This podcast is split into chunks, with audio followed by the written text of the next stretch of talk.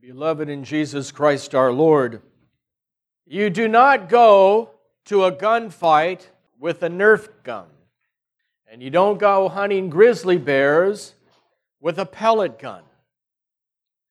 And you don't engage in spiritual warfare thinking that you're smart, thinking that you know stuff, thinking you have power because of what you know to control everything. I'm here to tell you the devil knows more than you and I, and look at what that got him.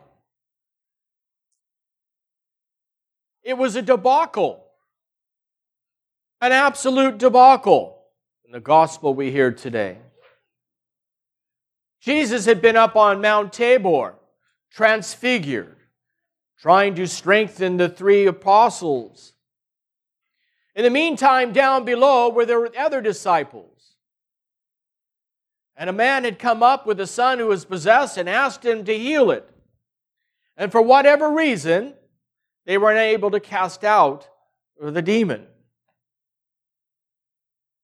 Maybe they wanted to show off. Maybe there was pride.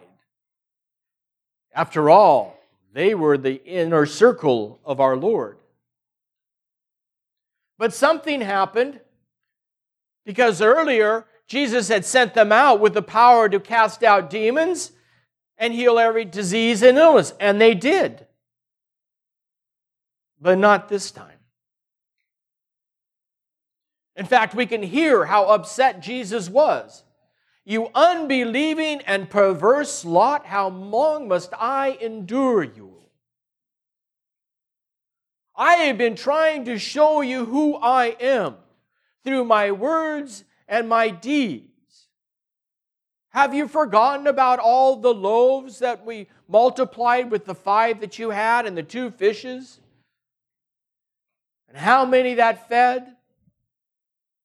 Have you forgotten about the paralytics, the lame, the blind, the mute that were healed, the lepers that were cleansed? He had been trying to strengthen them in their faith in who Jesus was to prepare them for his upcoming passion and then to prepare them for the life that was to come after his resurrection.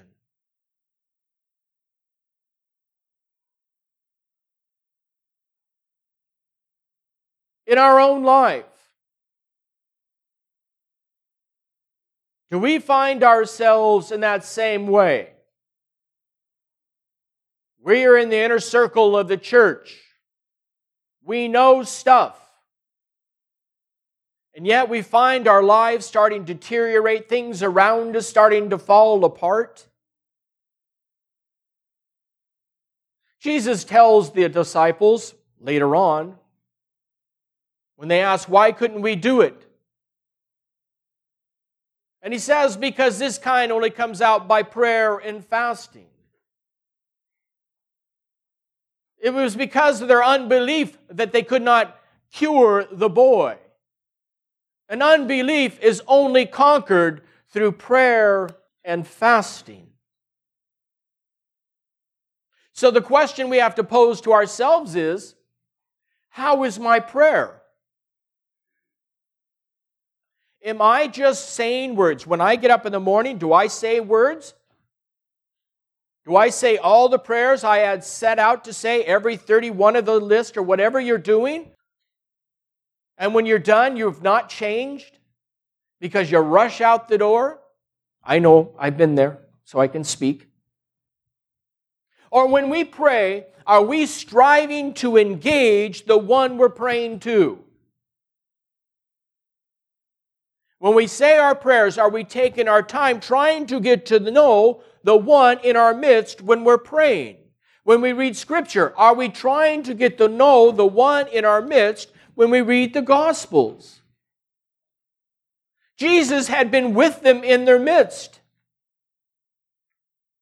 He was trying to tell them, You could have done this. I am here with you. And what about our fasting? Are we merely fasting because the church law says to fast? If we, that's all we're doing, we might as well just quit because it's not going to make any effect in our lives. We have to be fasting with purpose, with intent, with the realization that fasting not only helps me in my own personal self control, but it actually has an effect on others as well. We can fast for others, just as we can pray for others. And we can give alms in the name of others. All these things the fathers have talked about, as well as the, the Jews before. Praying with a commitment, with an intent, fasting with intent, will bring about the change, will increase the faith within us.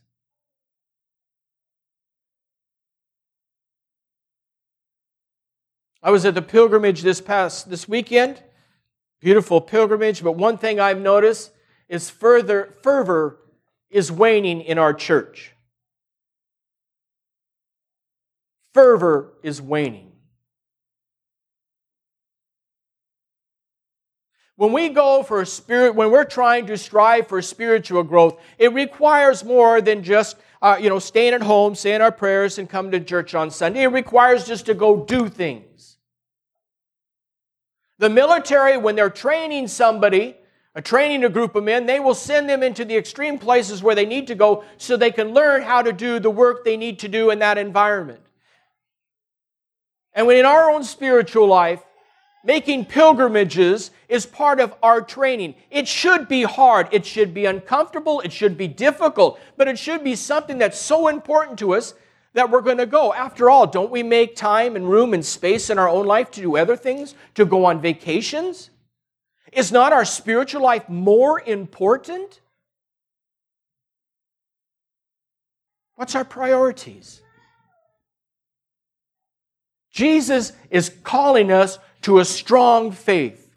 And we're not going to have a strong faith unless we do more than the bare minimum. We're called for greatness. We're called for sanctity. After all, we're the sons and daughters of God. And we should be living our life in a manner that reflects that.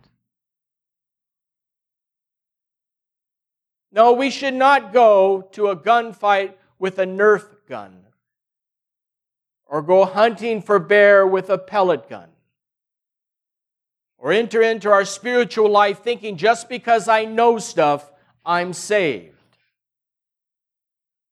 Jesus is telling us clearly that there's more to faith than how much you know, because the devil knows a lot and he's not saved. Let us spend the time, remaining time of our lives, which really is pretty small, striving to increase our prayer. And not just the number of words we say, but the intent in, in, that we pray them. Coming to know the one whom we are praying to, having an authentic encounter.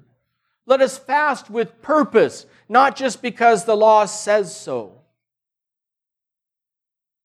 Let us have fervor once again for living the fullness and the life of the church that she offers.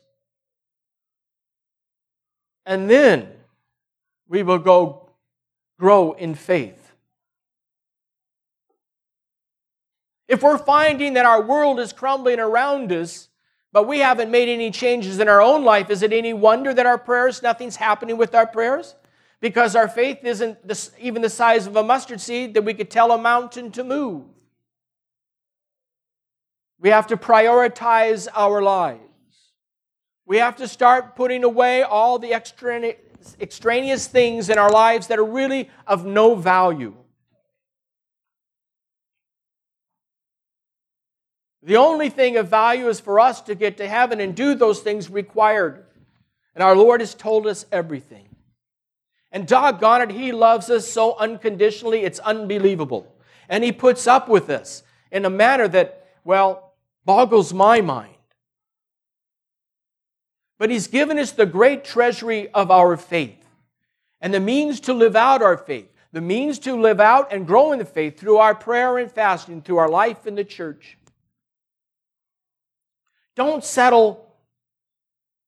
Don't settle for the bare minimum. Aspire to the highest pinnacle we can reach. Jesus says, Be perfect as your heavenly Father is perfect. Let us strive for that perfection. And we can strive for it in joy and in love because we're not alone. He told us He would be with us to the end of time. And if we truly believe that, then nothing can overcome us.